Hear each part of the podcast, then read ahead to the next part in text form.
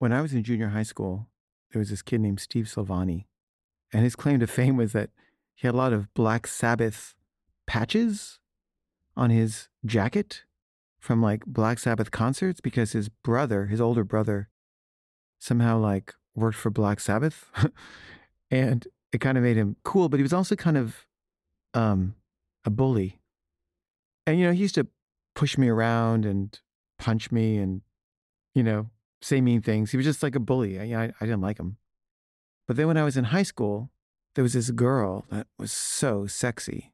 I mean, like crazy sexy.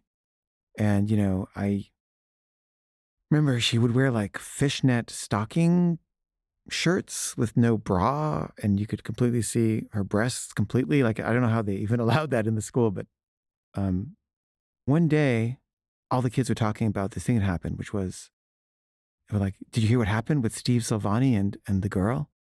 I was like, No, what happened? And they were like, She was giving him a blowjob on the football field in front of everybody. And this huge crowd gathered to watch. And then, like, the coaches came to see what was going on. And then they both got in trouble. And they were both expelled from school. And I never saw her again. I never saw Steve Silvani again. But I kind of respected him for for doing that. I don't know how he did it. I, it was like outside of my complete purview. And her, I was just like, wow, I wish I could have gotten to know her better.